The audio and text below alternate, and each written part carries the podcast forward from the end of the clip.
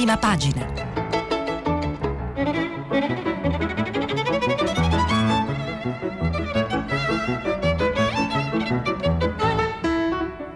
Questa settimana i giornali sono letti e commentati da Salvatore Merlo, vice direttore del quotidiano Il Foglio. Per intervenire telefonate al numero verde 800 050 333. Sms e WhatsApp anche vocali al numero 335 56 34 296. Ah, che estate meravigliosa, seducente. Scusate, sposto il microfono. Ah, che estate meravigliosa, seducente, miracolosa. Si sono allineati i pianeti dello sport sul cielo italiano, brilla lo stellone, pendono dalla nostra parte i centimetri dei calci di rigore e dei fotofinish. Si vince per una frazione di secondo, per un soffio di vento, per merito, per astuzia, per altrui supponenza. Corre Jacobs in 9-8, lo insegue il Pill in 2-7, entrambi volano rispetto al trimestre precedente, trascinati compagni di staffetta, predice il boom di Brunetta, sembra una poesia. La prima 4% l'hanno vinta in Maneskin a Rotterdam, da allora le abbiamo suonate a tutti, ci siamo annessi il mondo, seminiamo in Brasile, Texas, Nigeria, raccogliamo trionfi. In attesa dello Ius Soli, lo Ius Soldi, alla guida del carrozzone mandiamo l'uomo Fortes e divertiamo tutti più veloci, più alti, più potenti. Chi l'avrebbe detto? Nessuno, più d'uno.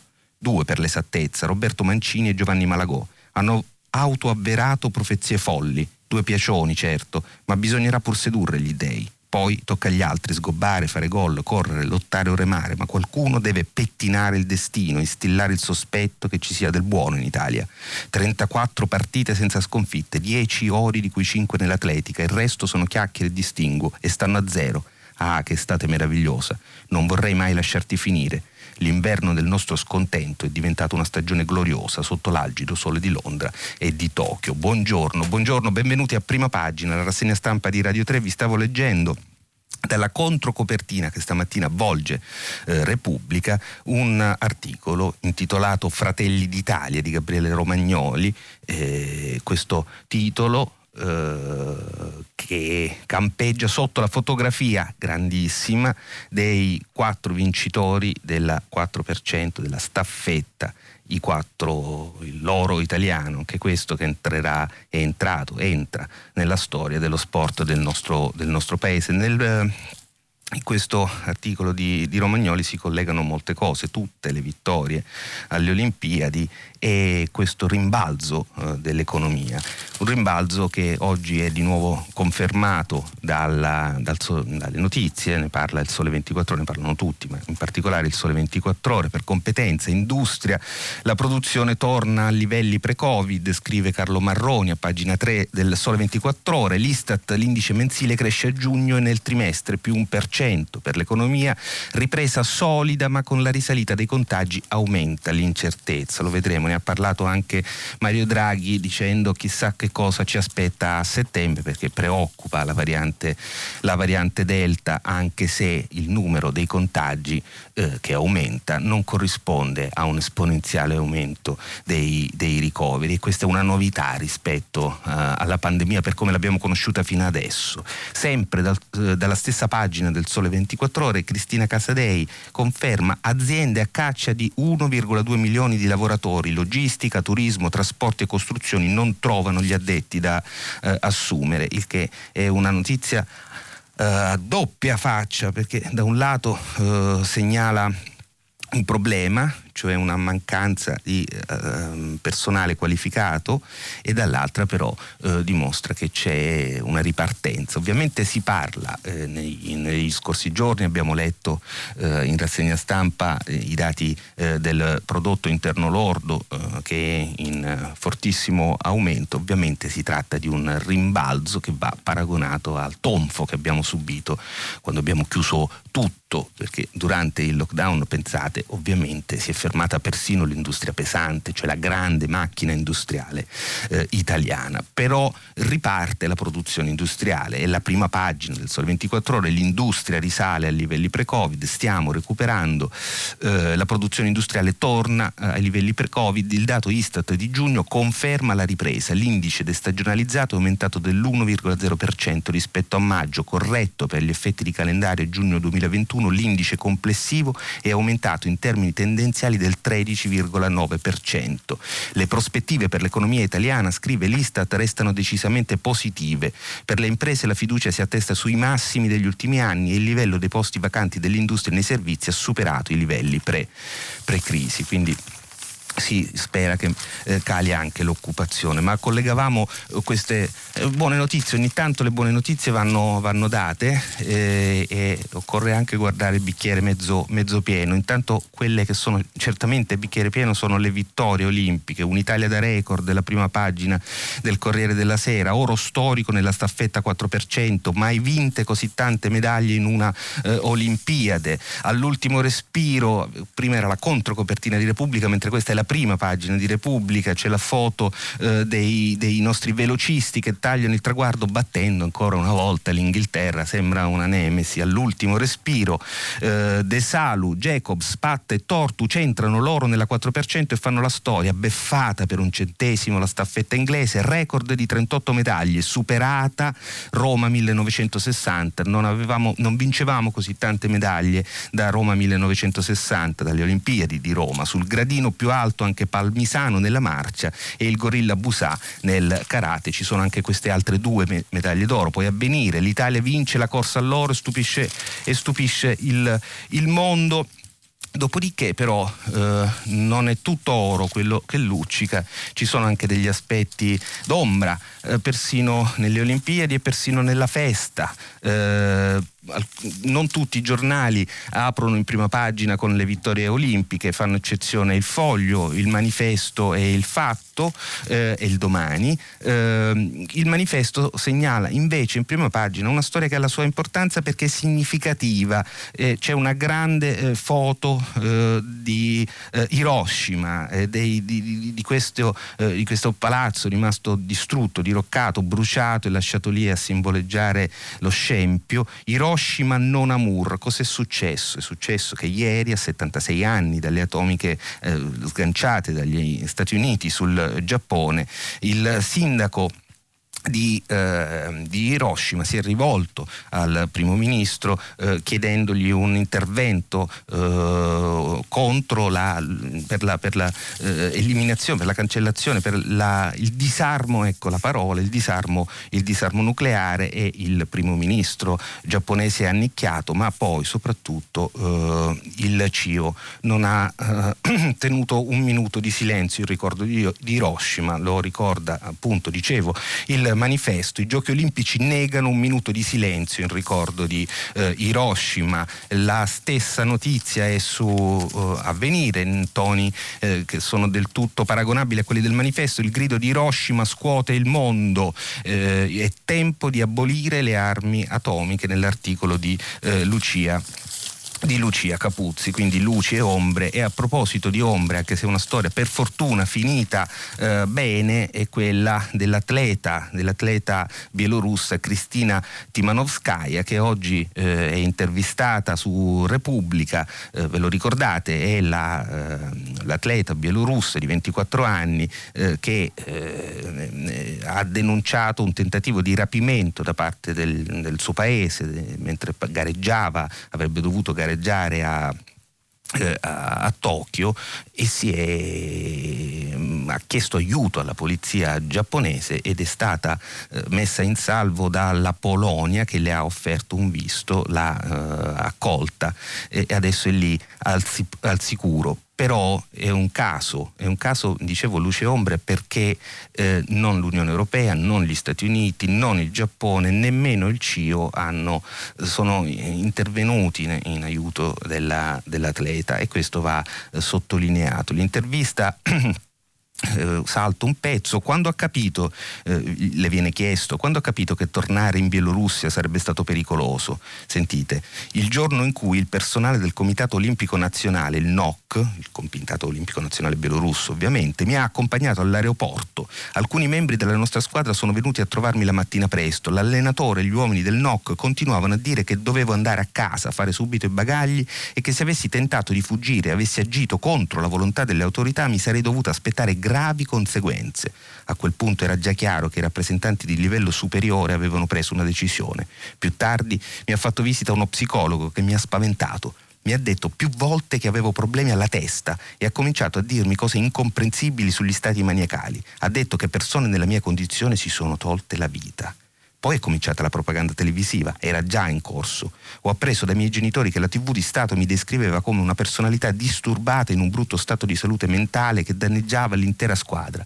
I miei genitori poi mi hanno detto che non potevo tornare. Ho pensato che forse qualcuno li avesse avvertiti, che, che avrei avuto dei problemi al ritorno. Che genere di problemi? La prigione o l'ospedale psichiatrico? Non se ne esce facilmente. Mamma mia e quindi è il, l'altra faccia delle, delle Olimpiadi che per noi sono però al contrario, eh, festa, sono le facce di Lorenzo Patta, di Marcel Jobs, di, eh, di, Filippo Torto e di Fausto De Salu. Fausto De Salu è uno dei quattro vincitori della, della 4% della staffetta ed è il batterista specializzato in curva, ma soprattutto è, eh, è anche il figlio eh, di due nigeriani, nato eh, in Italia e eh, sulla stampa viene intervistato, è delizioso quello che, questo quadro che viene fuori eh, viene intervistata la mamma di, di Fausto De Salu, eh, Veronica, che fa eh, la badante eh, a Parma, assiste una, una donna anziana. Mamma, non dovrai mai preoccuparti, ci sono io accanto a te. Fausto De Salu, l'azzurro che corre nella terza frazione della staffetta 4 x 100 metri, campione olimpico a Tokyo, un cuore d'oro come la medaglia che oggi avrà al collo, scrive Daniela Cotto sulla stampa, pagina 5. Parola di mamma Veronica, 50 anni, nigeriana, badante in una famiglia di Parma, ha cresciuto da sola questo figlio che le illumina la vita e le regala emozioni gioie sportive. Sono felicissima per lui, merita questo successo, è serio ed è responsabile. Ho tifato incollata davanti alla televisione con la famiglia per la quale lavoro, quando ho visto la vittoria sono impazzita impazzita ho abbracciato tutti. Si ferma un attimo, pesa le parole anche se vorrebbe urlare. Declina gli inviti ricevuti per comparire in tv su Rai 2. Non posso lasciare sola la signora che assisto. Scusatemi. Eh, e c'è anche questo aspetto, non c'è solo questa, eh, questo, questi, eh, non c'è solo eh, questo messaggio fortissimo di, di, di integrazione, eh, c'è anche il, la, mm, questo rivolgersi alla madre di, di, De Salu che non è l'unico, non è stato l'unico, non è l'unico alle Olimpiadi, anche Marcel Jobs ha parlato di, eh, di sua madre eh, e vi ricordate certamente in quelle, quelle, mm, quelle scene dopo la vittoria di, di, Wembley con Federico Chiesa che a telefono eh, la prima cosa che fa è chiamare la mamma eh, e gli dice, così abbiamo sentito o intuito dal labiale, mamma ti amo. Infatti eh, nell'inserto sportivo del foglio eh, Umberto Zappelloni scrive Italia olimpica formato famiglia perché le medaglie da record di Tokyo sono anche le medaglie dei genitori rimasti a casa ma sempre presenti. Non c'è l'Italia de, solo l'Italia, dei, dei, l'Italia mammona dello stereotipo, ci spiega eh, Zappelloni. Non venite a raccontare che oltre riscoper- ad esserci riscoperti velisti e ciclisti, avere imparato a correre e saltare, siamo sempre il solito popolo di mammoni, ecco il punto. Gli italiani non sono mammoni più degli altri, è che alla base dei successi sportivi dei nostri ragazzi c'è la famiglia, i nonni e i genitori che quando il pupo diventa bambino lo vanno a prendere a scuola e lo accompagnano in palestra, in piscina o al campo d'allenamento. Lo sport italiano è basato essenzialmente sul volontariato delle famiglie che investono tempo e denaro denaro per costruire i sogni olimpici dei loro figli, genitori che si lasciano trascinare dalla passione per, legare, per regalare ai figli qualche momento di gioco e questo, in questa cosa c'è anche l'artigianalità e in questo ancora di più del nostro sport. Eh, l'artigianalità che significa fatica, significa impegno familiare, significa anche impegno economico da parte delle famiglie che come sappiamo in Italia sono il, anche eh, forse il più grande eh, il, il, il, la più grande difesa sociale che, che, che esista, nonni che eh, aiutano, mantengono i nipoti, gli consentono di, eh, di studiare, eh, suppliscono dove manca a volte, a volte lo Stato. Eh, l'altra, eh, ma adesso precipito nella politica, nella politica, nella politica italiana perché non soltanto, non ci sono solo le Olimpiadi, ieri eh, non si placa la polemica sul Green Pass, malgrado sia stato eh, approvato eh, dal, dal Parlamento e ci sono delle ricadute all'interno della Lega, la Lega che è attraversata davvero da un profondissimo tramestio per questa cosa. Salvini perde sul Green Pass, scrive eh, su Repubblica eh, Matteo Pucciarelli.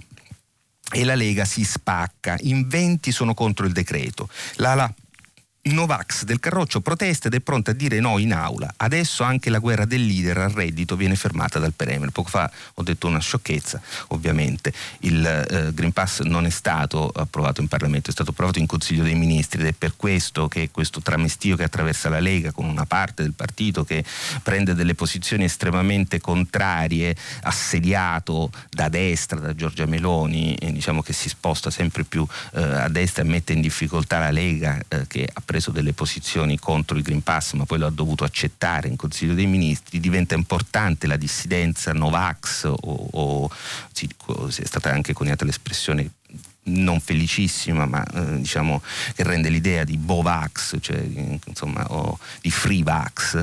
Ecco, queste posizioni poi diventano importanti in Parlamento quando si dovrà, si dovrà votare. Chi è che incarna questa, eh, che si pone alla guida di, questo, di questa mh, mm, dissidenza interna alla Lega è Claudio Borghi insieme a un, tutto un gruppo di dirigenti parlamentari, europarlamentari della Lega che sarà un caso, ma sono gli stessi che vi ricordate tempo fa quando volevano uscire dall'euro, eh, la Lega voleva uscire dall'euro, ecco, sono gli stessi, gli stessi no euro, sono, sono Borghi, sono la signora Donato, l'onorevole Donato, eh, Siri, eccetera. Ma Borghi è intervistato su Repubblica in questa stessa pagina, pagina 17.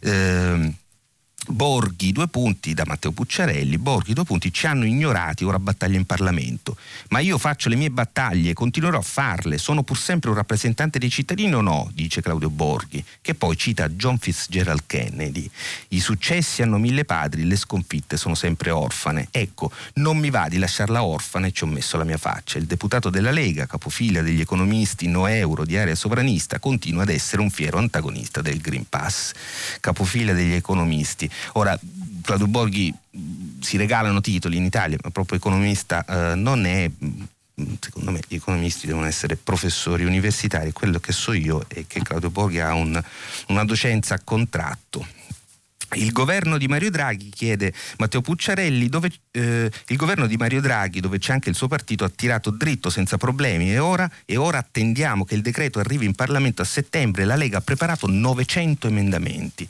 Chissà eh, se Salvini veramente accetterà alla fine di mettere così in difficoltà il governo di cui fa parte presentando 900 emendamenti. Il Movimento 5 Stelle alla fine non gli presentò questi 900 emendamenti contro la riforma della giustizia. Eh, sul tema Green Pass sì, Green Pass no, eh, diciamo, attraversa tutti i giornali. Io vi leggo perché mi sembra molto puntuale nonché autorevole un intervento, una lettera che Natalino Irti, il giurista, ha eh, inviato al direttore del Sole 24 Ore a pagina 9 e viene pubblicata e si intitola Vaccinazione e libertà nelle pagine amare di Arturo Carlo Iemolo.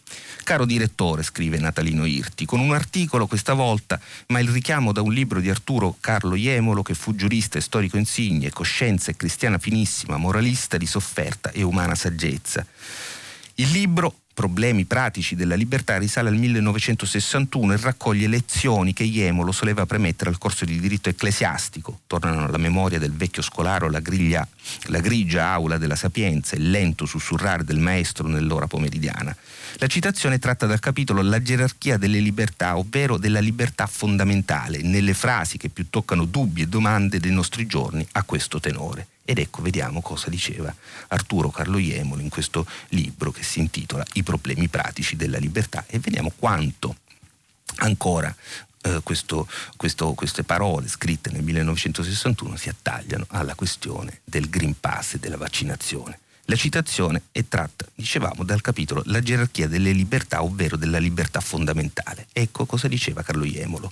Le lotte contro le misure profilattiche ci sono state dovunque. Se studiamo l'elaborazione della Costituzione nel 1812 in Sicilia, troviamo che al titolo Libertà, diritti e doveri del cittadino, capo undicesimo, ogni cittadino siciliano che da oggi in avanti non avrà cura di vaccinare i figli non potrà avere parte diretta o indiretta nella formazione della legge, né potrà essere ammesso ammesso nei consigli civici.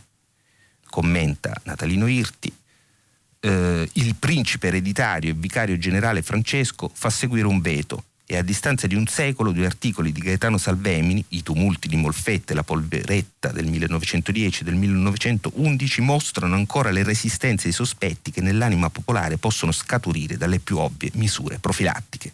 E anche persone non primitive insorgono come contro attentati alla propria libertà avverso l'imposizione di vaccinazioni preventive di cui non riconoscono l'utilità. Peraltro, qui è sempre possibile rispondere che rispetto alla libertà, anzi all'integrità corporale degli uni, trova un limite nella garanzia della vita degli altri. Le pagine di Emolo, conclude Natalino Irti, sempre così inquiete e amare, finiscono per sollevarsi a uno stringente interrogativo cominciamo a scorgere che il problema della libertà nell'ambito dello Stato, cioè nel mondo del diritto, è eminentemente il problema di ciò che la maggioranza può imporre alla minoranza, che è, caro direttore, il problema stesso delle istituzioni rappresentative e della vita democratica. Poche righe e moltissimi eh, concetti sul eh, principio stesso di eh, libertà. Vi dicevo che eh, su questo argomento si, eh, si, si, si, evidenziano fortissime tensioni tra i giornali, quello che più, eh, anzi direi l'unico, eh, che eh, si avvicina alle posizioni della Lega è la verità. Eh, il comma nel decreto sul Green Pass Bianchi lo conferma, spunta pure l'agonia di Stato per gli alunni non vaccinati, anni a parlare di privacy, inclusività e rispetto, poi nel DL è prevista la deroga all'obbligo di mascherina in classe solo se tutti hanno fatto la puntura, senza modifica entro settembre partirà la caccia ai renitenti, chissà, mm, chissà, diciamo che c'è stata Uh, molta tolleranza, ma so, um, anche persino nel periodo del, del Green Pass ma eh, soprattutto c'è stata in Italia fino ad adesso, eh, nella stragrande maggioranza del, del, paese, nel comportamento della stragrande maggioranza degli italiani, un grande senso civico che non vedo perché non debba essere confermato anche stavolta, anche se Maurizio Belpietro, il suo giornale, eh, temono, ma anche Giorgia Meloni, che viene intervistata a pagina, a pagina 11 sulla stampa, il Green Pass è un obbligo mascherato eh, per non risarcire in caso di problemi con il vaccino. Eh, quali problemi devono esserci con il vaccino? L'intervista di Amedeo La Mattina, salta un pezzo, eh, chiede Amedeo La Mattina alla leader di Fratelli d'Italia, comunque non c'è obbligo di vaccino, eh, il Green Pass si ottiene pure con un semplice tampone. Così come è configurato, questo è un obbligo vaccinale mascherato e non una misura di contenimento dell'epidemia. Se il governo ritiene che sia necessario l'obbligo vaccinale, se ne deve assumere la responsabilità. Non sarà mica che scelgono l'obbligo mascherato invece che quello di legge per non dovere poi risarcire in caso di problemi. Fratelli d'Italia ha presentato un emendamento per equiparare il vaccino Covid a quelli obbligatori in tema di indennizzo. Vedremo se lo voteranno e se non lo faranno saranno loro a dire che non sono sicuri di quello che stanno facendo. Sui tamponi ho chiesto che siano gratuiti. Ci sono persone che non si possono vaccinare, altre che non vogliono vaccinare i bambini di 12 anni. Anche io ho molti dubbi e non credo di essere una pazza perché in Germania non vaccinano prima dei 17 anni.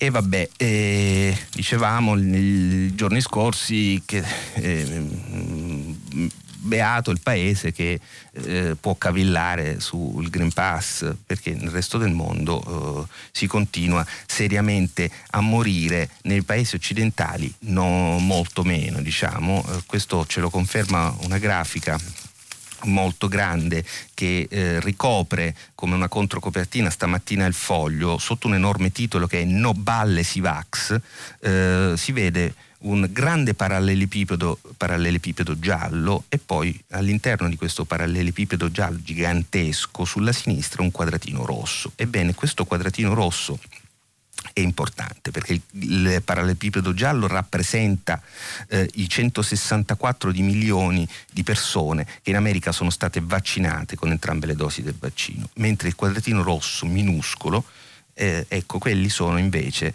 i eh, 7.101 contagiati ospi- ospedalizzati che corrispondono esattamente rispetto al numero di vaccinati allo 0,0004%. No balle, si vax. C'è un solo modo per sconfiggere la pandemia, scrive il foglio sotto questo grande titolo, smetterla di dire fregnacce e vaccinarsi tutti. Il nemico è il virus, non le regole. Guardare i dati americani su, su 164 milioni di vaccinati per smontare la retorica dei Novax. Eccoci qui e appunto eh, al Corriere della Sera di nuovo a Claudio Borghi. Eh, l'articolo di Marco Cremonesi ci racconta tutti quei leghisti che marciano con i Novax, il vaccino come libera scelta. Il capogruppo della lista Zaia, cioè del presidente del Veneto, intanto chiede provvedimenti contro un deputato eh, veneto che addirittura ha detto Diciamo, ha ripreso una di quelle, eh, di, quelle, di quelle, stupidaggini che si dice su, sul contenuto dei vaccini. Eh, ecco chi fa parte della pattuglia scettica. Il caso più clamoroso è probabilmente quello dell'economista Claudio Borghi, dopo essere stato con Armando Siri uno dei più attivi promotori delle manifestazioni anti-Green Pass dello scorso 28 luglio, l'altra sera è entrato in rotta di collisione con lo stesso Salvini. Il segretario leghista ha infatti visto il bicchiere mezzo pieno riguardo alle misure approvate dal Consiglio dei Ministri di giovedì, non così Rossi Borghi che ha accolto il decreto come una oscenità, prima di ammettere ho fatto il possibile ma ho perso, mi scuso con tutti voi. Poco più tardi un post, un post scriptum. Ah scusate, a scanso di equivoci, la norma che dovrebbe esentare dal Green Pass i ristoranti degli alberghi nel decreto non c'è.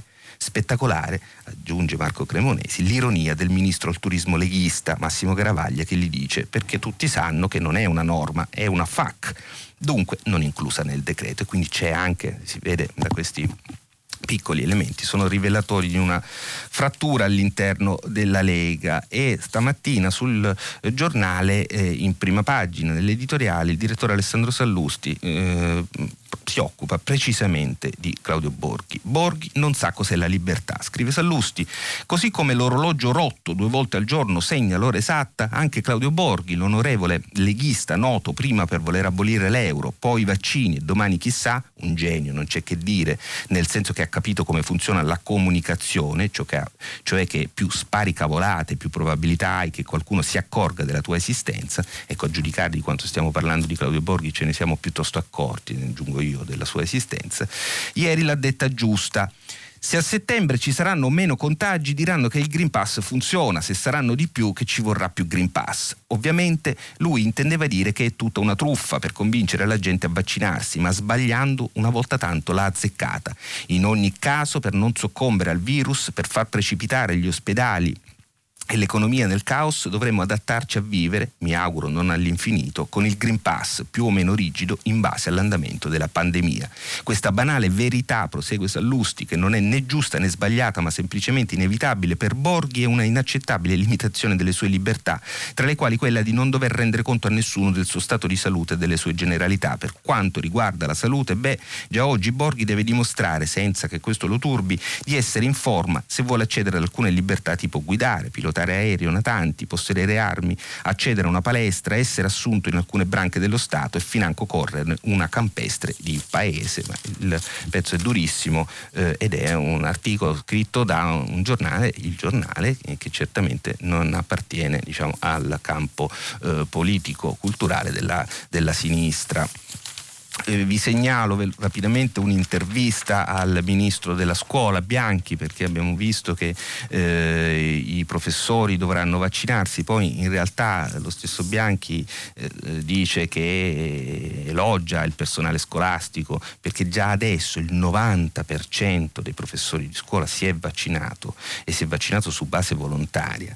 Eh, e rispetto ai dubbi che hanno avanzato alcuni eh, sindacati perché c'è questo 10% che ancora non si è vaccinato, il ministro dice, eh, intervistato da Monica Guerzoni a pagina 13 del Corriere, chi non si vaccina sarà invitato a fare il tampone. Il tampone, se lo sappiamo, dà diritto anche questo al, al Green Pass. E eh, diciamo la Lega eh, ne sta infilando una dietro l'altra perché ci raccontano tutti i giornali, ma, ma prendiamolo dal, prendiamolo dal fatto, nostalgia canaglia, via Falcone Borsellino, il parco torni a Mussolini.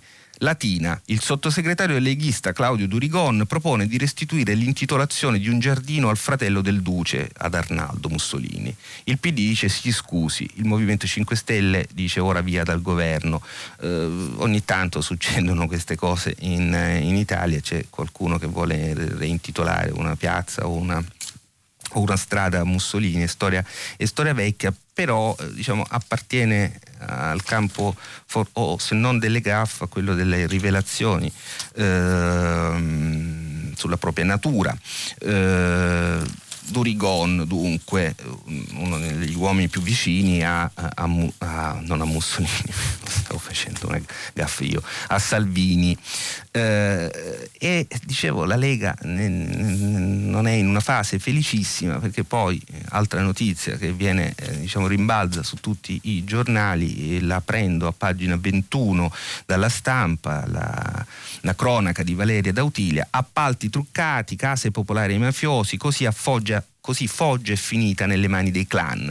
Il comune sciolto per mafia, quadro inquietante, attentati e minacce contro chi provava a ribellarsi e lo scioglimento per mafia del eh, comune di Foggia arriva poco dopo l'arresto dell'ex sindaco leghista che è stato arrestato per tentata concussione e corruzione. Scrive Valeria Dautilia, collegamenti tra amministratori locali e criminalità organizzata, il comune di Foggia viene sciolto per mafia, le mani dei clan su appalti e case popolari, ma anche legami con ambienti criminali da parte di istituzioni e dipendenti comunali. Un quadro inquietante che ha portato al provvedimento nelle ultime ore. Un altro approfondimento sul manifesto pagina eh, 4, eh, nell'articolo di Gianmario Leone, Foggia criminale, la mafia dettava legge al eh, comune. Ecco, si impone per eh, Salvini che non è in una fase felice, ripeto, anche dal punto di vista, eh, ammesso che valgano qualcosa, i sondaggi spesso sbagliano, certo, però mh, mm, tendenzialmente diciamo, sembra, guardandoli, che la Lega non se la passi benissimo, mentre è in grande, in splendore, in, in grande spolvero eh, Fratelli, Fratelli, d'Italia. E allora sul giornale, a pagina 10, eh, Sabrina Cottone ci dice Lega, malumori sul certificato, li abbiamo visti, ma Salvini vira sui migranti, cioè quindi sposta, eh, quella gli è andata, non gli è andata granché bene, anzi gli sta esplodendo in casa questo problema e quindi vira sui migranti. Green Pass rimane rimangono le resistenze di Borghi e Bagnai, l'abbiamo detto. Matteo intanto punta il dito sulla Lamorgese, il ministro dell'interno, che secondo lui brilla per assenze. Dopodiché eh, ieri, mentre Borghi si faceva così metaforicamente esplodere sui social per l'approvazione del Green Pass, lui andava a eh, a un canile a Valle Grande ci sono tutte queste fotografie, mh, mm, diversi giornali di Salvini che accarezza cani, cagnolini.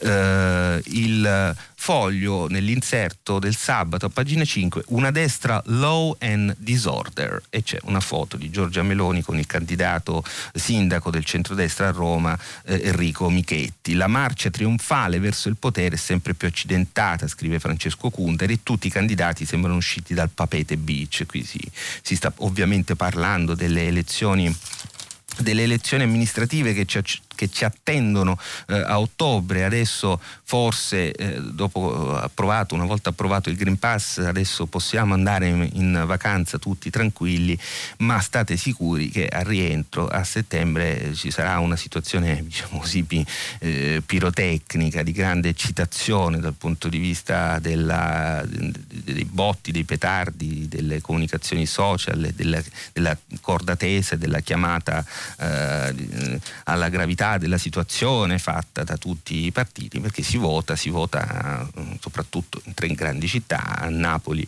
a Milano eh, e, eh, a Roma. Questo articolo di Francesco Cunderi prende e osserva i, i tre candidati del centrodestra, sembrerebbe di dire mm, senza promuoverli, eh, mentre al contrario vedete mm, anche l'interpretazione dei fatti si possono anche ribaltare sul libero, eh, c'è un'altra idea, verso le amministrative, scrive Stefano Rea, pagina 13 di Libero, verso le amministrative Roma e Milano, sinistra in affanno.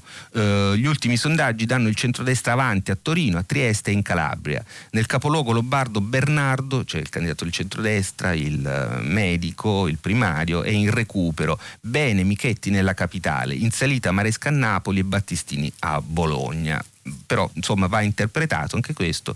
È verissimo cioè negli ultimi sondaggi il centro-est è avanti a Torino, a Trieste e in Calabria mentre eh, non lo è affatto eh, a Milano eh, nella capitale eh, il, nemmeno eh, e a Napoli tanto meno cioè nelle tre più grandi eh, città per il momento Uh, ieri e, e, quindi vi dicevo uh, ci attende un ritorno dopo le ferie con la campagna elettorale, ne vedremo delle belle, ma intanto la politica tende a, a spegnersi i, dal punto di vista della voglia di dal, dal punto di vista della rappresentazione, meno male aggiungo io, ieri eh, Mario Draghi ha eh, fatto eh, una conferenza stampa che aveva un sapore di, di saluto, ma anche dava l'idea di lavoro fatto, lavoro completato, eh, approvata la riforma della giustizia, approvato il Green Pass, diciamo, sostituiti e cambiati i vertici dei servizi segreti, avviato il, eh,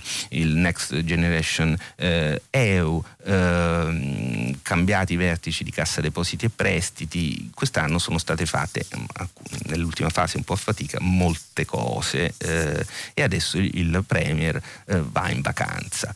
Eh, tuttavia ci segnala ad Alberto Signore eh, a pagina 12 del giornale, la lite sulla giustizia ha lasciato il segno, così Draghi sceglie un profilo più politico e guarda al 2023, il profilo più politico dovuto al fatto che ieri Draghi che in questi, eh, queste ultime settimane, in questi ultimi mesi ogni tanto le ha anche punzecchiati i politici, vi ricordate quando rivolgendosi di fatto a Salvini gli disse che l'invito a non vaccinarsi è un invito a morire, ieri invece era carezzevole con tutti, addirittura ha detto al Movimento 5 Stelle che il, il reddito di cittadinanza è una misura eh, più che opportuna e che lui eh, condivide, si è rivolto al complesso dei partiti che sostengono la maggioranza dicendo che con loro non c'è nessun problema e che hanno lavorato per il bene del Paese.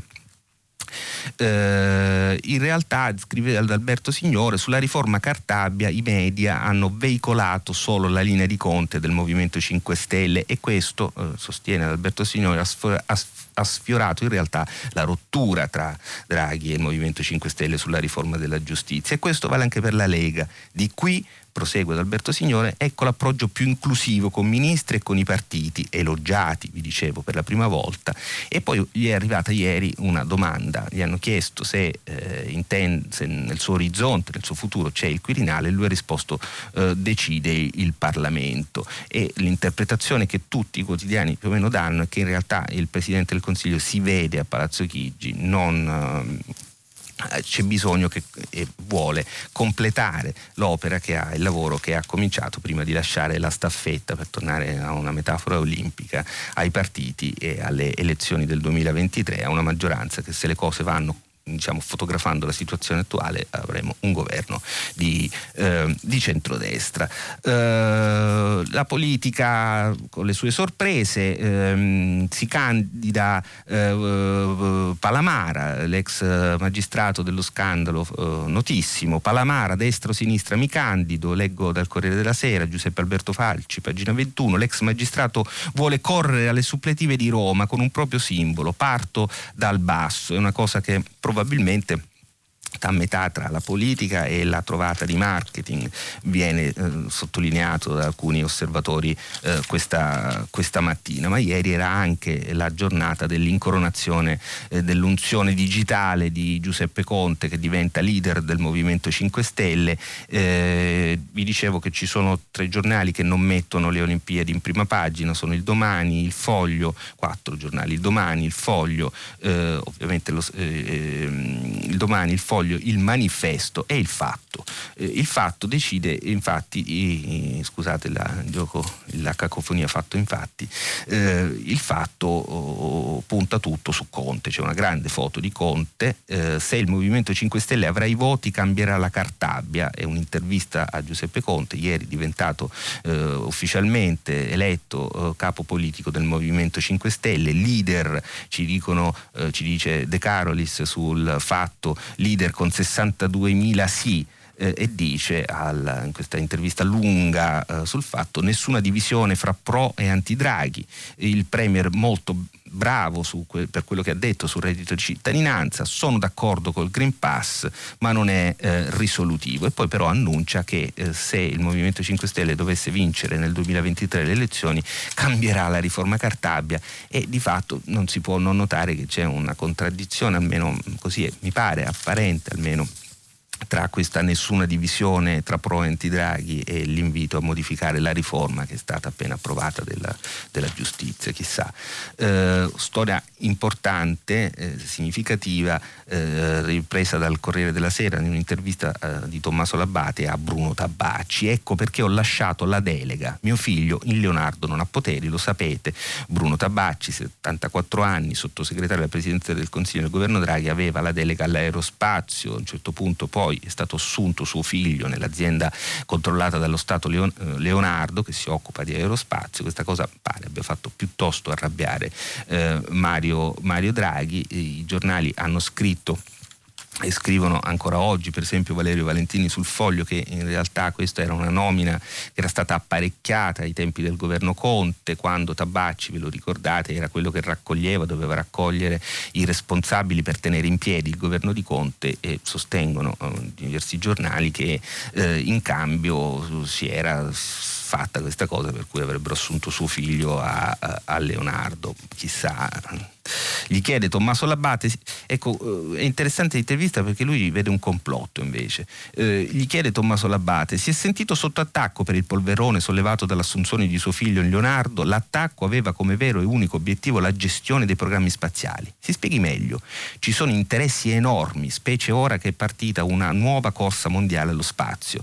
Ho tagliato subito certi ponti con il passato e così da una certa destra, a proprio agio con qualche ambiente dei servizi che non accetta il nuovo corso, è partito partita la guerra. Si faccia bastare questo, si faccia bastare questo, non, non aggiungo altro.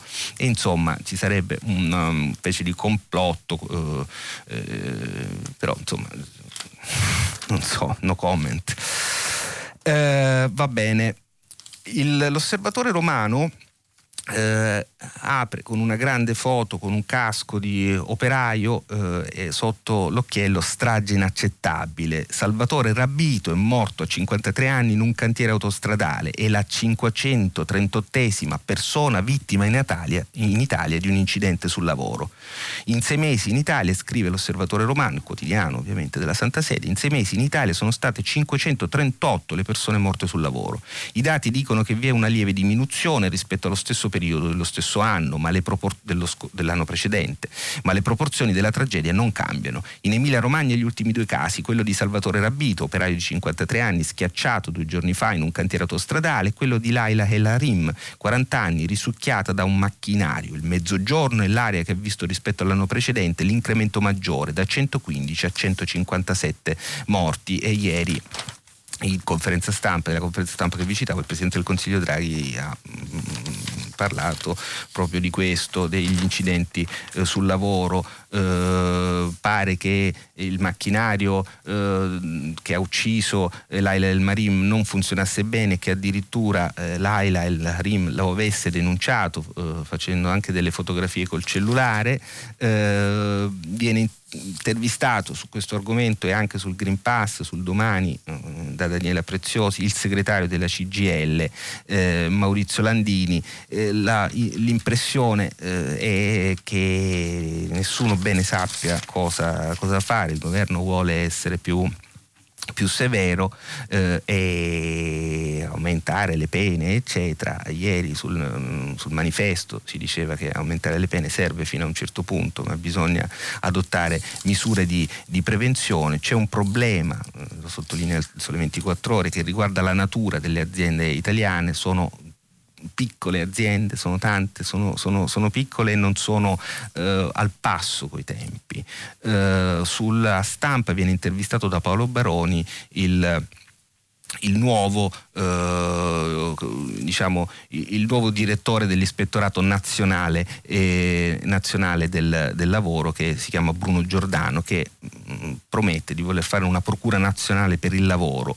Eh, dice che lo scorso anno sono state riscontrate irregolarità nell'80% pensate delle aziende controllate. Eh, e anche denuncia una, uh, un'eccessiva di, troppe diciamo uh, troppi gruppi, attori coinvolti nei controlli, cioè non c'è un coordinamento, non c'è un coordinamento tra le ASL, tra l'Inps e l'INAIL. L'intervista è interessante, ma siamo arrivati alla, alla fine della, della rassegna stampa e quindi vi rimando tra poco al filo diretto grazie. Salvatore Merlo, vice direttore del quotidiano Il Foglio, ha terminato la lettura dei giornali di oggi. Per intervenire chiamate il numero verde 800 050 333. Sms WhatsApp anche vocali al numero 335 5634 296. Si apre adesso il filo diretto di prima pagina. Per intervenire e porre domande a Salvatore Merlo, vice direttore del quotidiano Il Foglio, chiamate il numero verde 800 050 333. Sms WhatsApp anche vocali al numero 335 5634 296. La trasmissione si può ascoltare, riascoltare e scaricare in podcast sul sito di Radio 3 e sull'applicazione Rai Play Radio. Eccoci, bentrovati al filo diretto. Eh, pronto? Eh, pronto, buongiorno eh, signor Marlo, mi chiamo Paolo e chiamo dalla provincia di Vicenza. Eh, io desidero ehm, che, che dire, essere di supporto e esprimere solidarietà nei confronti di una deputata eh, la quale ha eletto nell'Hotel Cavallino Bianco, l'Hotel Cavallino Bianco è un, uno degli hotel più antichi e rinomati della nostra penisola, eh, si trova nella provincia di Bolzano, eh, ha eletto il proprio domicilio parlamentare rendendo il luogo inviolabile, in quanto eh, l'hotel negli ultimi mesi, con i suoi proprietari ovviamente, si era rifiutato di imporre l'uso delle mascherine, di pretendere l'esibizione di Green Pass da parte dei clienti e quindi di non piegarsi a queste politiche che eh, io, che sono sia inglese che italiano, vedo come veramente vessatorie. Eh, la stessa cosa vorrei fare anche a una settimana e qualcosa, qualche giorno di distanza dalla sua morte, ricordare il defunto Giuseppe Del Donno, che eh, è un dottore. Del donno, non del donno. Del, del donno, esatto. De, de donno, non del donno. Ah, scusi, de donno, sì, sì. mi scusi, che eh, curò eh, migliaia eh, di pazienti del SARS-CoV-2 eh, mediante il plasma superimmune. Eh, pochi l'hanno ricordato e secondo me invece merita che sia fatto perché apparentemente, apparentemente si è suicidato. Quindi eh, una... sostiene che non si sia suicidato. Eh, se vuole ne possiamo parlare privatamente perché non so dove portino queste telefonate in uno che io definisco un eh, mm, regime sanitario. Grazie. Se vuole mi chiami poi, però ecco desideravo dire questo. Grazie. Un'altra cosa che poi da inglese finisco sì. mi scandalizza Prego. è il fatto che se io dovessi adesso tornare in Inghilterra dove appunto sono cittadino mi devo fare un altro vaccino perché il vaccino se l'avessi fatto in Italia, non è compatibile apparentemente con la versione inglese. Ma allora io mi spiego, ma vogliono fare quindi selezione sperimentale? Mm. Va bene, grazie, grazie, grazie Paolo. Grazie. grazie, grazie Paolo. Eh, I Novax in Italia sono pochissimi, però sono molto attenti e molto compatti ed è la ragione per la quale, è la mia opinione personale, eh, con eh, ambiguità alcune forze politiche si rivolgono a questo gruppo di persone perché essendo compatti alla fine eh, votano tutti la stessa cosa. Quindi per raggranellare tre voti si strizza l'occhio anche a, questo, a, a questi gruppi e alle cose più, più, più, assurde, più bislacche e pericolose che esistono nella, nella società, il che eh, è rivelatore di un modo, a mio avviso, eh, pernicioso di fare, di fare, di fare la politica. Quanto a ciò che diceva Paolo eh, a proposito del dottor De Donno, non del Donno, De Donno, si chiamava De Donno. De Donno era eh, primario di pneumologia allo, all'ospedale di Mantova, nella fase più eh, acuta della diffusione della malattia eh, si occupò di, eh, di, di, di, utilizzare una cura eh, sperimentale eh, cosiddetta del plasma autoimmune che non è eh, sottoposta, non è stata sottoposta ancora, lo sapete sono cose lunghe i protocolli sanitari, a un'approvazione dalle agenzie che si occupano definire se una, un, un, protocollo di cura è eh, valido oppure no, eh, che probabilmente aveva degli effetti, io non lo so, non sono medico, non sono un giornalista sanitario, eccetera. Però quello che so è che eh, il dottor De Donno a un certo punto diventa eh, una specie di beniamino eh, e credo anche un po' su malgrado di questo mondo a cui facevo riferimento prima. Diventa un beniamino della Lega, diventa un beniamino dei eh, Novax, eh, e viene trascinato in una specie di, di, di gorgo mediatico televisivo nel circo, un circo mm, all'interno del quale vigono delle regole che chi diciamo, lo frequenta, questo circo, le conosce ed è capace di fare spallucce e di non, e di non essere travolto. Eh, poi ci sono eh, le persone più, più, fragili. Diventato una bandiera della Lega eh, dei Novax, un beniamino di questo gruppo, ovviamente per tutti gli altri è diventato un oggetto di, di diffamazione, di aggressione, eccetera.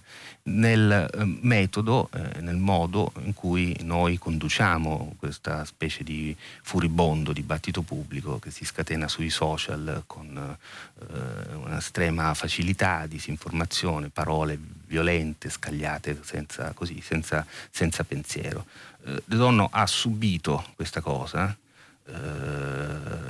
si ritirò, lasciò il suo incarico da primario dall'ospedale di Mantova andando a fare il semplice medico di base eh, e poi, e poi si, è, si, è, suicidato come, come tutti sappiamo. Eh, pensare che sia stato eh, eh, ucciso da eh, le, cause, le, case farmaceutiche perché aveva scoperto una grande cura alternativa al vaccino è una stupidaggine che, miserabile che non andrebbe nemmeno ripetuta.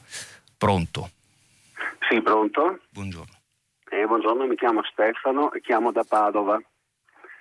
E io intervengo perché nei giorni scorsi più volte eh, qualcuno, e anche lei in qualche modo, ha ha messo delle parole di diffidenza riguardo al super bonus. Guardi, io sono stato eletto nella pubblica amministrazione, ho fatto di tutto perché questo provvedimento, e face- stiamo facendo di tutto. Non ho capito, scusi Stefano, è stato eletto sì. nella pubblica amministrazione? Sì, sono consigliere comunale. Ho capito, sì. E la valenza e la bellezza di questo provvedimento, direi che è quasi rivoluzionario per la prima volta, va a intervenire anche su chi non ha capienza fiscale.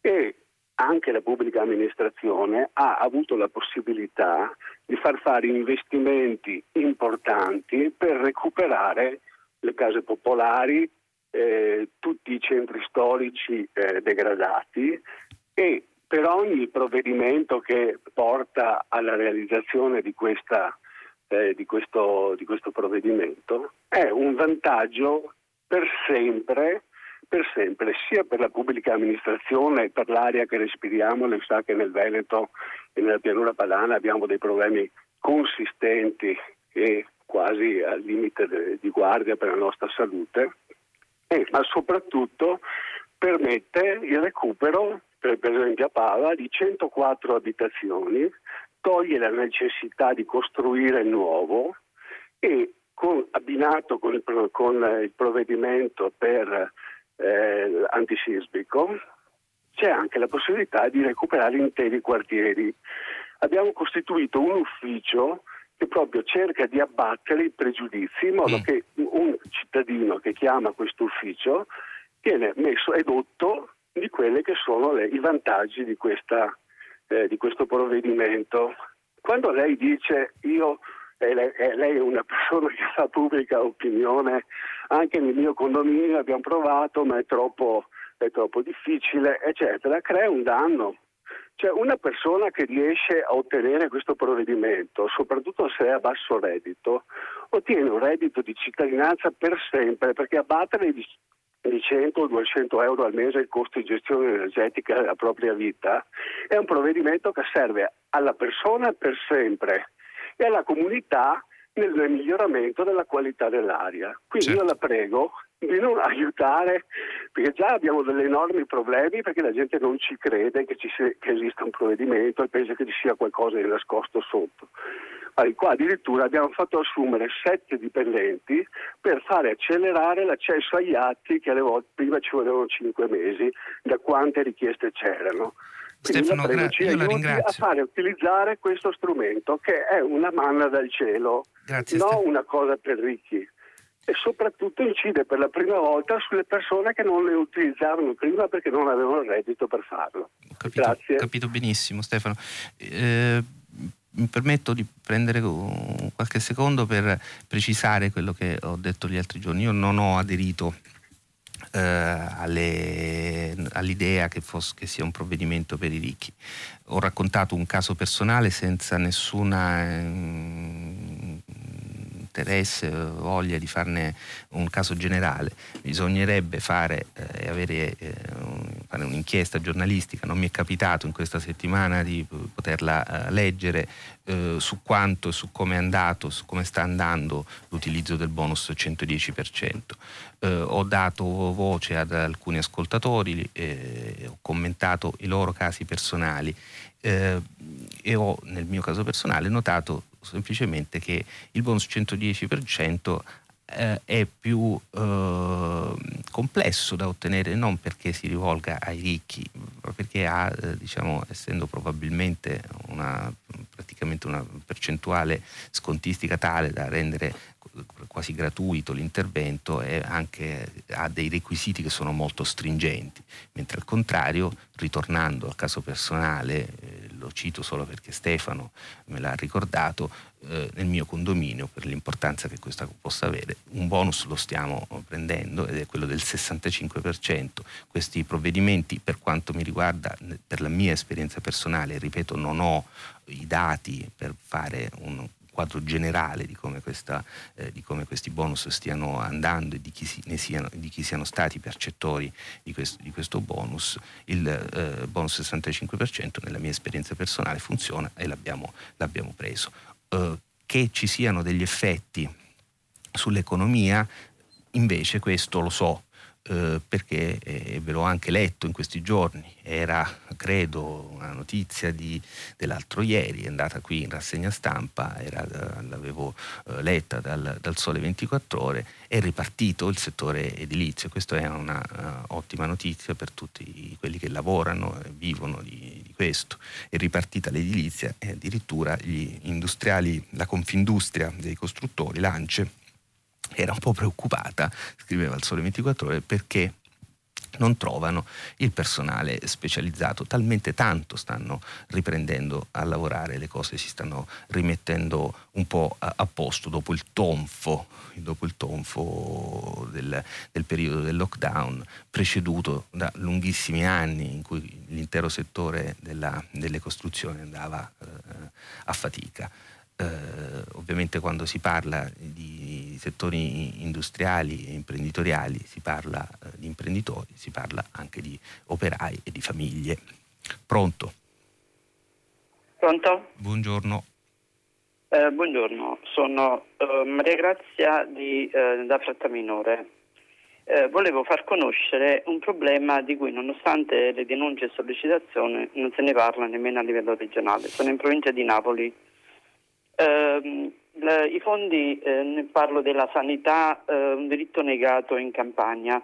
Il problema è questo, i fondi per la sanità vanno erogati in base all'età della popolazione, quindi la, la campagna è una popolazione più giovane, senza considerare che è la terra dei fuochi con tutto quello che comporta e quindi ha meno fondi rispetto agli altri comuni della regio- della, dell'Italia e quindi eh, a un certo punto finiscono i fondi e ogni anno eh, da tanti anni, in Campania viene sospesa la sanità in strutture convenzionate, che significa? Che se devo monitorare delle malattie oncologiche o malattie croniche di cui purtroppo in tanti siamo affetti, dato appunto la, il territorio, eh, insomma in questo periodo se te lo puoi permettere economicamente ti curi e quindi fai prevenzione, altrimenti aspetti a gennaio prossimo per quello che può comportare. Quindi questo è un problema che molto eh, forte che si vive, cioè molto, è molto grave perché molti eh, non riescono a pagare alcuni esami che costano tanta TAC, risonanza e tanti altri esami e quindi non, non lo fanno e quindi aumentano eh, diciamo, le malattie quindi Oppure se sì, ti va sì. bene eh, ti curi a gennaio prossimo. Questo eh, è un po' il problema che volevo far emergere perché Lei lo vive da operatrice della sanità o... No, io lo vivo da ehm, malata, sì. da, da paziente diciamo. va. Mm, mm, Cioè, ho iniziato a vivere questo problema nel 2008 quando mi sono ammalato per la prima volta e quindi l'ho dovuto toccare con mano e quindi conoscendo tante persone eh, che sono malate, che insomma sono disperate perché in questo periodo adesso se io mi devo fare una risonanza in ospedale ci sono delle liste d'attesa lunghe, quindi noi andiamo nelle strutture convenzionate, io o me la pago senza avere rimborso o mi arrangio aspetto il gennaio. Questa è una cosa, cioè io penso che la campagna sia in Italia e non si può ehm, permettere eh, diciamo, di, di ledere la dignità delle persone che si vedono negare un diritto Costituzionale. dov- dovrebbe essere di tutti, cioè eh, l'Italia e siamo in Italia.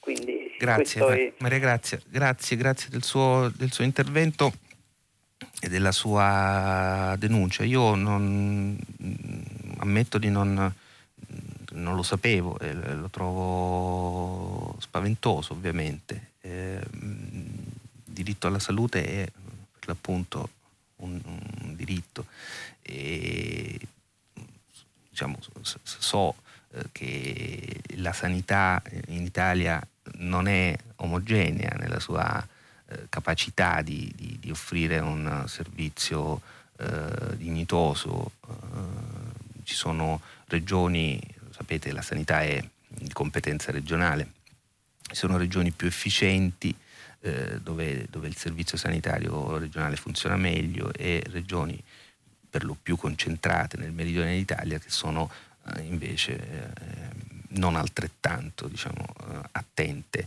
eh, o dotate di, di- strumenti, di, di- di- di fondi eh, e di, al di là della capacità personale del personale medico che, che in alcuni casi è straordinaria e sfiora, sfiora l'eroismo.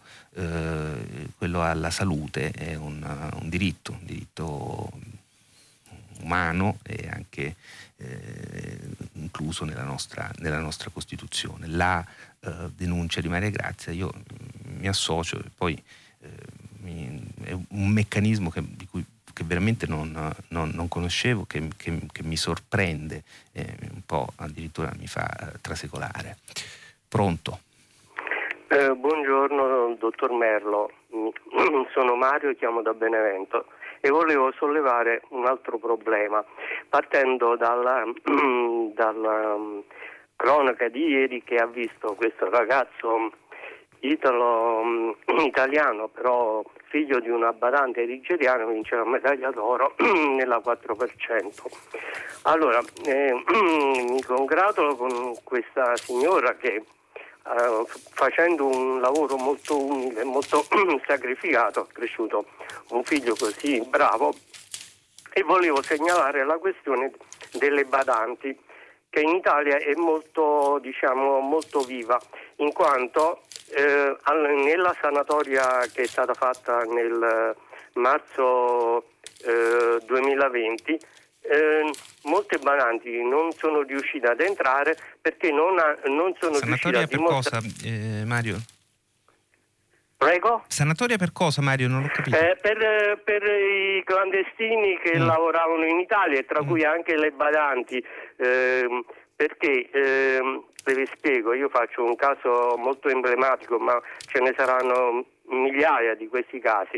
Eh, c'è stata una mia amica eh, che è amica, amicissima di mia moglie che è venuta in Italia dall'Ucraina per fare la badante ed è transitata in Ungheria il 5, il 5 marzo e il 6 era a casa mia, ospite mia, da, da, quel giorno è stata sempre ospite a casa mia. Ebbene, lei ha trovato lavoro come badante presso una famiglia che ha un vecchio allettato, quindi praticamente lei lo nutre e lo pulisce tutti i giorni eh, e, quindi, e, nonostante questo la prefettura eh, con, le, con, contratto di lavoro eh, la famiglia le paga i contributi e la prefettura non le dà il permesso di soggiorno perché non può dimostrare che ha varcato la frontiera il 6, il 6, marzo 2020 perché alla frontiera non hanno controllato, hanno controllato soltanto in, in Ungheria quando hanno messo il timbro sul visto del passaporto. Allora, cioè, a me fa ridere una cosa del genere, questa qui non ha diritto al, a, a, prestazioni sanitarie, eh, non si può vaccinare, ogni tanto si fa il tampone a spese sue e ci sono migliaia di persone in questa situazione, ma il ministro Lamorgese le sa queste cose. Ci sono dei clandestini che stanno tra noi che non hanno nessun diritto, tra cui queste badanti che eh, con amore e dedizione eh, cioè, curano i nostri vecchi. Vorrei vedere chi fa un lavoro del genere con persone allettate e pulirli, eh, imboccarli tutti i giorni eh, con un sacrificio giorno e notte. Insomma, questo è il problema. Grazie, allora, Mario. a che gioco giochiamo su queste questioni qua? Grazie. Va bene, la ringrazio. Grazie a lei. Grazie Mario. E spesse volte è stato evidenziato il, il ruolo di queste persone eh, nella l'importanza nella, nella, nostra società, si occupano dei, dei, nostri anziani, dei nostri nonni, dei nostri, dei nostri, dei nostri genitori. Eh, sempre più spesso, tra mille contraddizioni, eh, però eh, l'Italia mh, mm, racconta delle storie di successo, come quella a cui faceva riferimento Mario prima, cioè Fausto De Salu, italiano, nato in Italia, figlio di genitori nigeriani, cresciuta da mamma Veronica, c'è l'articolo stamattina, una piccola intervista um, di grande umanità fatta uh, da Daniela Cotto alla signora De Salu che fa la badante, come dicevamo prima, a, a Parma, ma dicevo storie di, di, di integrazione e di successo.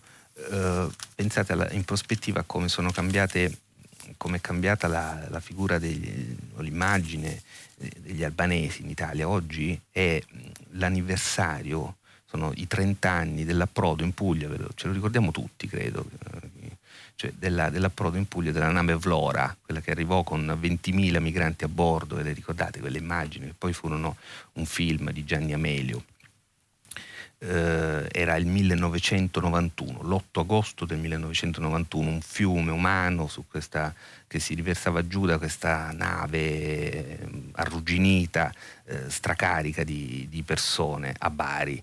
Eh, Gian Antonio Stella eh, ci ha fatto stamattina sul Corriere un lungo articolo, vi leggo un pezzo. Io limousine urlò quel giorno nella calca inverosimile, pazzo di gioia, uno dei ragazzi albanesi bagnati fradici che rischiando l'osso del collo si erano calati in mare per raggiungere la banchina del porto di Bari. Io limousine! Quello era il suo sogno, liberarsi dei vestiti laceri, delle scarpe sfondate, trovare qualcuno che gli desse una mano, fare fortuna, comprarsi una bella macchina da mostrare un giorno al ritorno nel paese delle aquile era l'8 agosto del 1991 e quel giorno di 30 anni fa la comparsa improvvisa e impattante della Vlora, coperta da un tappeto di oltre 20.000 uomini, donne e ragazzini che avevano sequestrato la nave a Durazzo per farsi sbarcare in Puglia, segnò per l'Italia una svolta epocale, il passaggio definitivo da paese di emigrazione, dal quale se ne erano andate in un secolo e mezzo oltre 27 milioni di persone, a paese di forte immigrazione. Certo, la svolta tecnica un emigrato in meno in partenza, uno in più in arrivo, c'era già stata da una quindicina d'anni. E già a marzo di quel 1991 erano arrivate a Brindisi cinque navi e una decina di barche per un totale di 23.000 migranti in una città di 80.000 abitanti, che letti negli occhi degli albanesi la fame, la speranza e lo sbandamento di chi usciva da un paese ridotto per 41 anni in miseria sotto la dittatura burocomunista di Enver Hoxha si erano fatti in quattro per aiutare tutti. restandone però turbati. Erano troppi gli albanesi, tutti insieme. La Vlora, infatti, poi fu una frustrata. Salto un pezzo tanto che il governo di Giulio Andreotti, il settimo della serie, non vide alternativa che ributtare quanti più albanesi possibili indietro da dove erano venuti e fu faticosissimo il rapporto iniziale. Negli anni si sarebbe, si sarebbe persino inasprito anche per gli errori imperdonabili di tanti immigrati che, miserabili, anarcoidi e inselvatichiti da una dittatura isolata dal mondo, dove ogni legge puzzava di sopruso ingiustizia, parevano spesso riottose al rispetto delle norme più elementari, fino a tirarsi addosso campagne di odio, culminate in uno slogan del leghista Marco Formentini alle comunali del 97, un voto in più a Formentini, un albanese in meno a Milano. Eh, vedete, eh, la Lega è sempre la Lega. Per qualche anno toccarono insomma in sorte ai figli del paese delle aquile tutti gli insulti, le maledizioni e le accuse più infamanti che un secolo prima erano stati lanciati dagli xenofobi svizzeri, britannici, francesi, americani, australiani contro quei nostri nonni che avevano fatto più fatica a inserirsi nel paese in cui erano emigrati. Trent'anni dopo quello sbarco indimenticabile, i numeri stessi, imprenditori di successo, partite IVA, studenti universitari, passaporti italiani, rimesse all'estero, presenza nelle carceri, che è calata dell'11%, 30 anni dopo i numeri stessi, diceva, eh, dice eh, Gian Antonio Stella, bastano a dire quanto gli albanesi siano faticosamente riusciti a inserirsi nella realtà italiana, meglio di altri, e a smentire via via molti dei vecchi stereotipi. Che fine abbia fatto poi quel ragazzo che sognava la limousine non lo sappiamo, ma forse chissà è andato bene anche lui. E c'è stamattina anche sul Sole 24 ore un un, uh, un, uh, un, uh, uno specchietto che eh, dà nu- le percentuali, i numeri di quanto, di quanto abbiano, contribuiscono proprio gli albanesi alla, con, sono diventati imprenditori, eh, persino professionisti, eh, integrati, integrati. Pronto? pronto? Sono Iva da Udine. Iva. Cioè, io non ho, non ho, sentito una notizia, però l'ho sentita per TV, mi pare, o per radio, che eh, praticamente i nostri parlamentari faranno un mese di ferie, il governo 15 giorni e i parlamentari un mese. Allora mi viene, mi viene da dire, ma è possibile che questa gente abbia bisogno di un mese di ferie, tra l'altro pagate profumatamente, per non fare niente? Dico, eh, insomma, con 5 milioni e passa di poveri in Italia, non potevano cedere una parte dello stipendio, di questo stipendio di agosto per queste cose. Addirittura il Papa ha abbassato gli, gli stipendi ai suoi vescovi, eccetera. Dico, qui in Italia noi siamo il paese che siamo, però poi possiamo permetterci di pagare profumatamente questa gente e farla stare a casa un mese intero. Non lo so, mi sembra una cosa che non sta né in cielo né in terra mi scusi. Poi mi scusi soltanto un'altra cosa velocemente.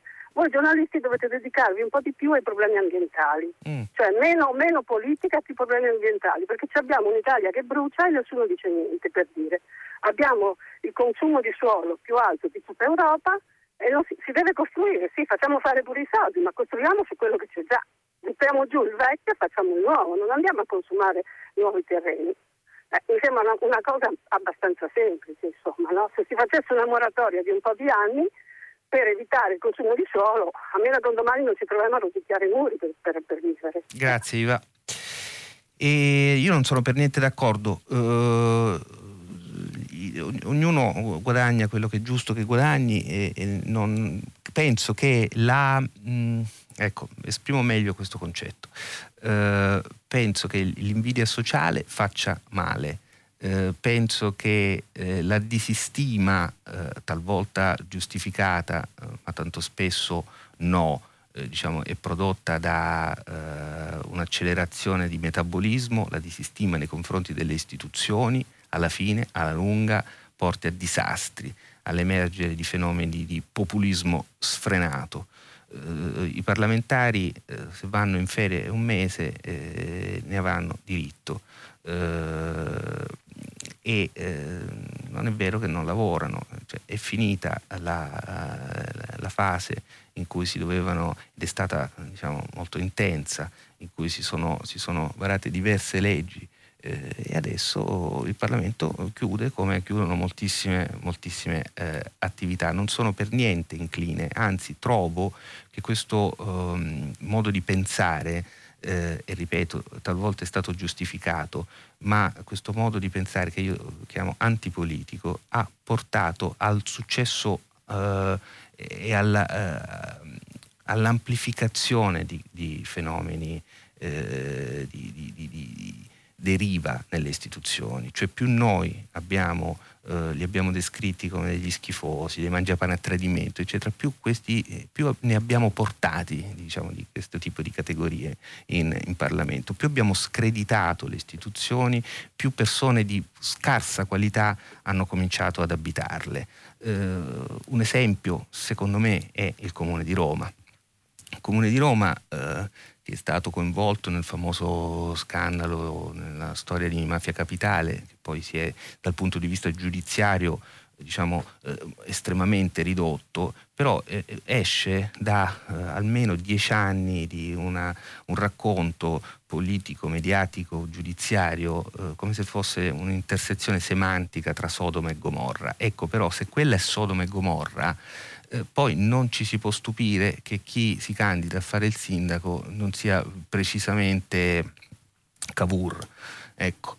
Eh, ed è la ragione anche per la quale è sempre più complicato trovare persone che siano uh, competenti eh, e, e con un lavoro, con una professione, con una uh, con le spalle larghe, solide e, capa- e capaci eh, che si candidano eh, a fare i sindaci in Italia. C'è stato a lungo, si è, si è manifestato questo problema anche in, queste, in, questa tornata di amministrative che ci attende eh, a ottobre. Pensate a quanto ha faticato la destra a trovare i candidati, ve lo ricordate? C'è un motivo.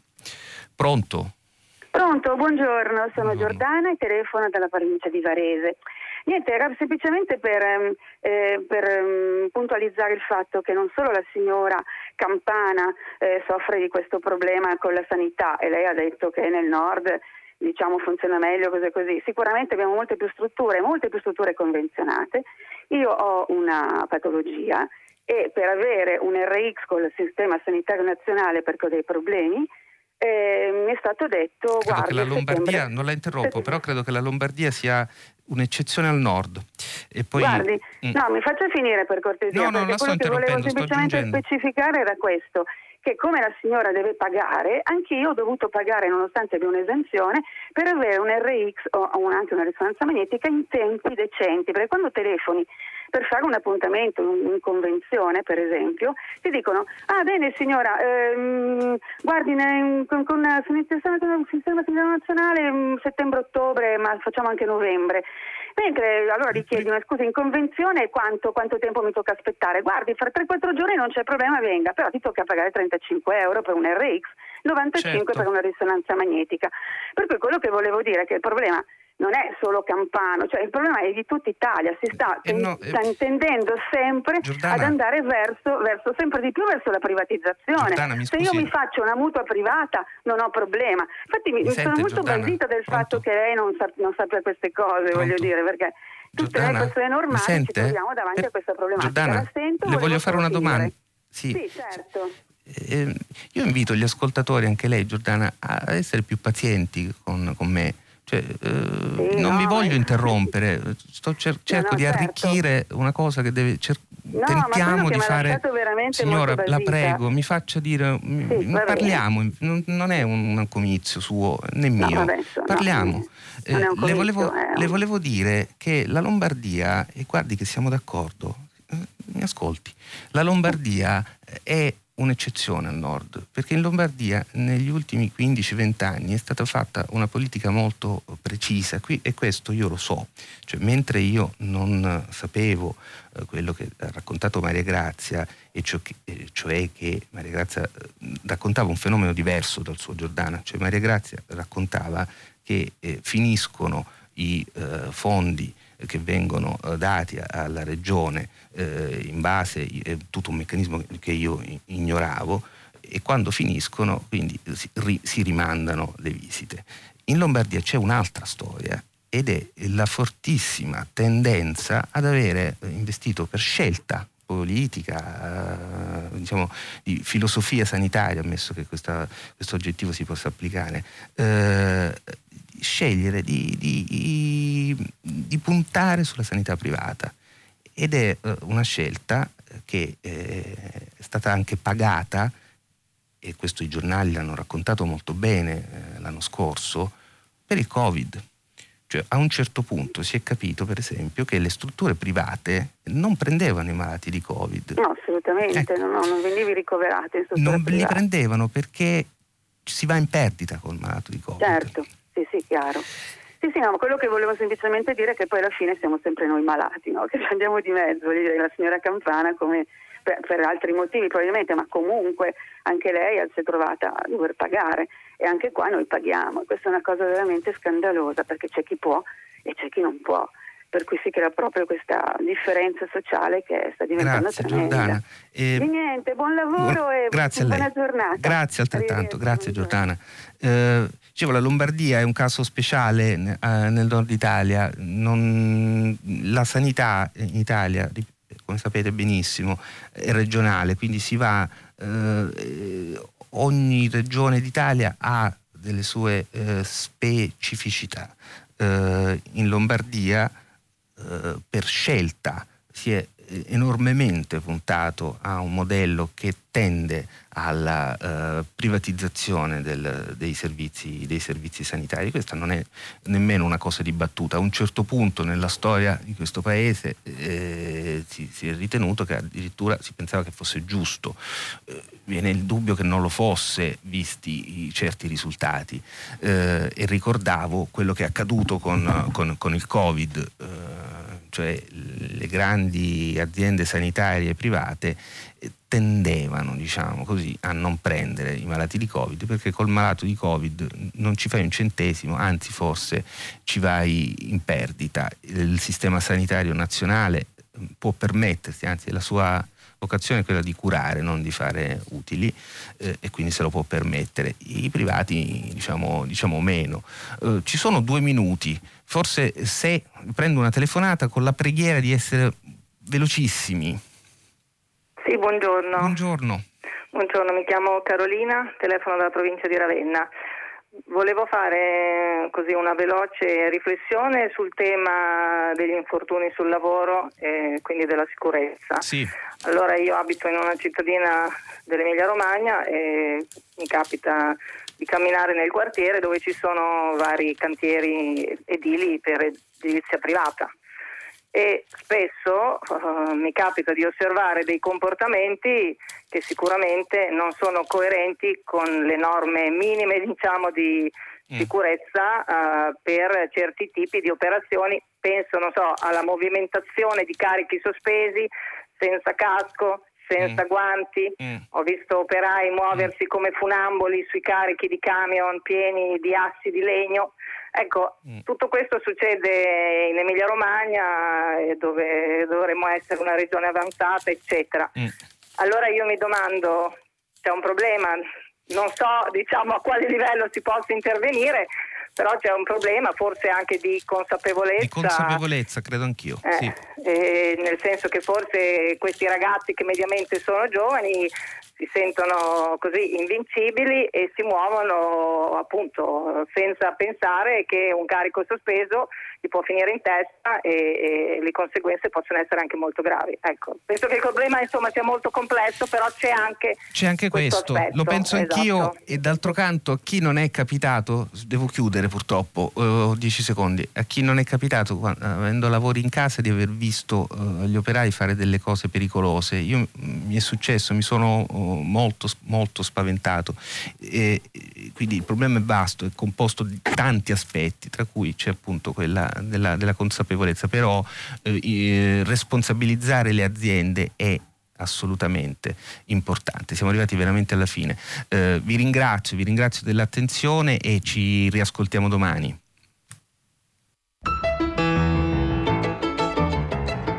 Salvatore Merlo, vice direttore del quotidiano Il Foglio, ha letto e commentato i giornali di oggi. Prima pagina è un programma a cura di Cristiana Castellotti. In redazione Maria Chiara Beranec, Natascia Cerqueti, Manuel De Lucia, Cettina Flaccavento, Erika Manni, Giulia Nucci e Francesco Neri. Posta elettronica, prima pagina chiocciolarai.it. La trasmissione si può ascoltare, riascoltare e scaricare in podcast sul sito di Radio 3 e sull'applicazione Rai Play Radio.